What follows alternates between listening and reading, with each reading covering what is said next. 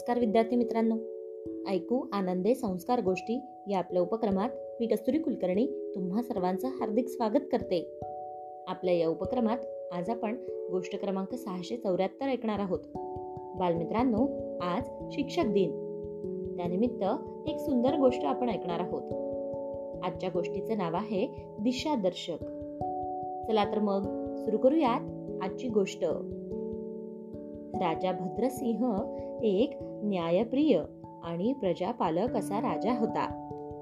नैतिक आणि जीवन मूल्यांसाठी राजा भद्रसिंह फार जागरूक होता. मात्र त्याचा मुलगा फार टवाळखोर करामती विद्रोही आणि निर्दयी होता.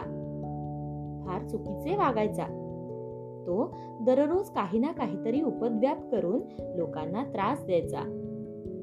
राजपुत्र असल्यामुळे त्याची तक्रार करण्याची कोणाचीही हिंमत होत नसे. याचाच फायदा घेऊन तो राजपुत्र अधिकच स्वैर वागत असे. त्याला कोणाचीही भीती राहिली नव्हती. मात्र ही गोष्ट राजापर्यंत पोहोचली. राजाने आपल्या मुलाला सुधरवण्याचा खूप प्रयत्न केला. मोठमोठे तत्वज्ञांनी आणि मनोविकार तज्ञही त्याला सुधारू शकलेच नाहीत. त्याच्या कुरापती अधिकच वाढू लागल्या. त्यामुळे लोकांना त्याचा फार त्रास होऊ लागला. लोक त्याचा त्रागा करू लागले. त्यामुळे राजा फार चिंताग्रस्त झाला. आपल्या मुलाला कसे सुधरवावे हा प्रश्न त्याच्यासमोर उभा राहिला. एक दिवस अचानक औषधाचार्य नावाचे एक गुरुजी त्या राज्यात आले. राजाची समस्या ऐकून राजपुत्राला सुधारण्यासाठी त्यांनीही बरेच प्रयत्न केले. मात्र काहीही उपयोग झालाच नाही. एक दिवस औषधाचार्य गुरुजी आणि राजपुत्र बागेमध्ये फिरत होते.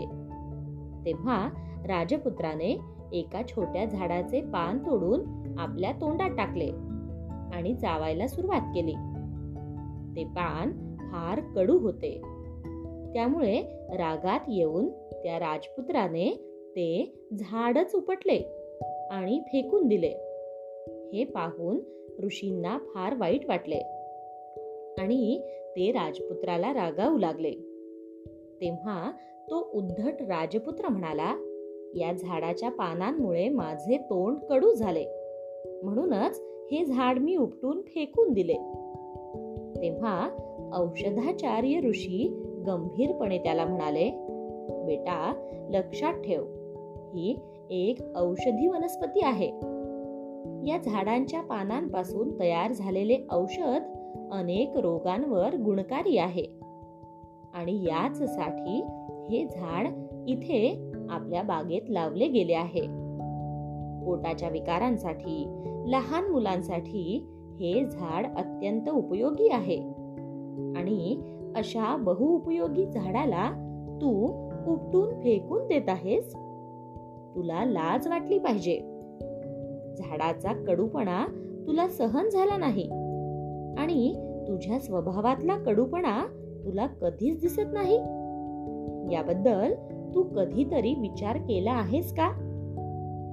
तुझ्या अनैतिक आणि उद्धट वागण्यामुळे तुझ्या वर्तनातील कडवटपणामुळे लोकांचे किती नुकसान होते आहे याची तुला कल्पना तरी आहे का? यामुळे तुझ्या वडिलांनाही अपयश भोगावे लागत आहे.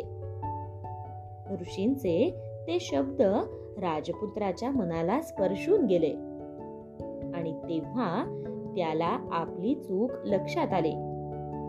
त्याच क्षणापासून त्याचे जीवन बदलले. राजपुत्राच्या जीवनाला योग्य दिशा मिळाली. तेव्हापासून तो नीतिवान राजपुत्र आपल्या पित्याप्रमाणे प्रजेची सेवा करू लागला. आणि राजालाही आपल्या मुलाचा तेव्हापासून अभिमान वाटू लागला. राजाने औषधाचार्य ऋषींचे मनापासून आभार मानले.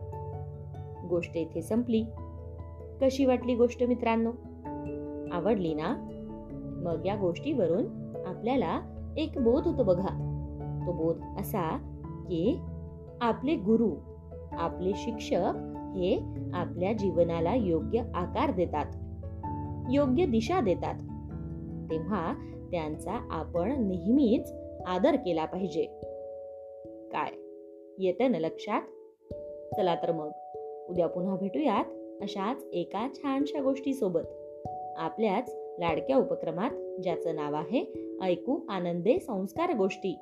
तोपर्यंत नमस्कार.